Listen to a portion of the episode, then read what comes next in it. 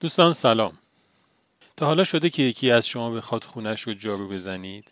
شما میایید همه خونه رو جارو میزنید، میرسید به یه جاهای خاصی، مثلا پشت پرده، زیر فرش، کنج اتاق، پشت رادیاتور، یه جاهای اینجوری که هم از چشم‌ها به دوره، هم اینکه کلی آشغال میگیره و هم اینکه تمیز کردنش از جاهای دیگه سخت‌تره. توی همچین مواقعی شما چه کار میکنید؟ معمولاً آدما توی همچین مواقعی دو مدل برخورد میکنن. بعضیا با هر زحمتی که شده اونجا رو تمیز میکنن، فارغ از اینکه کسی متوجه بشه یا نه. ولی بعضیا پرده رو میندازن یا آشغالا رو یواشکی هل میدن یه گوشه‌ای که دیده نشه. پیرمرد داشت توی خیابون میرفت که یه ماشین بهش زد. خیلی طوریش نشده بود، ولی راننده ماشین اونو برداشت و برد بیمارستان. توی بیمارستان یه رسیدگی بهش کردن و گفتن که باید ازت عکس گرفته بشه. پیرمرد گفت نه، من فرصت ندارم، باید برم. تعجب کردن، صبح به اون زودی؟ پیرمرد چه کار واجبی داشت که باید زودتر میرفت؟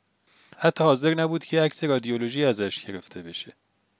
پیرمرد گفت من زنم توی خونه سالمندانه، هر روز صبح میرم صبحانه رو با اون میخورم. پرستارا گفتن خب بهش خبر میدیم که امروز نمیای. پیرمرد گفت اون سالهاست که آلزایمر داره و اصلا من رو نمیشناسه. پرستارا خیلی تعجب کردن. گفتن خب اون که تو رو نمیشناسه برای چی اصرار داری که هر روز صبح خودتو برسونی اونجا و باهاش صبحونه بخوری؟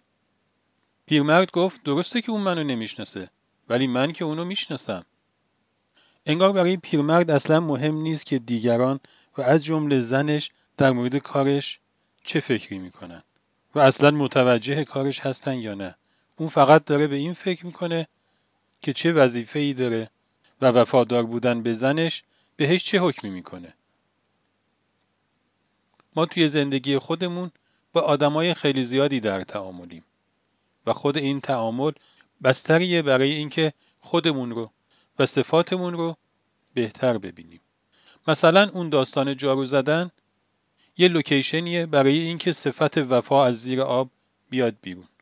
آدم وفادار به کسی گفته میشه که وقتی یه کاری بهش سپرده میشه، فارغ از نظارت و ارزیابی و نگاه دیگران، اون رو تمام و کمال و بی‌نقص انجام میده.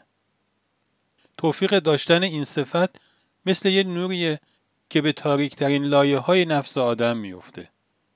همه اون ایرادایی که دیگران نمیتونن ببینن، آدم خودش میبینه و اونها رو اصلاح میکنه. خدا نگهدار.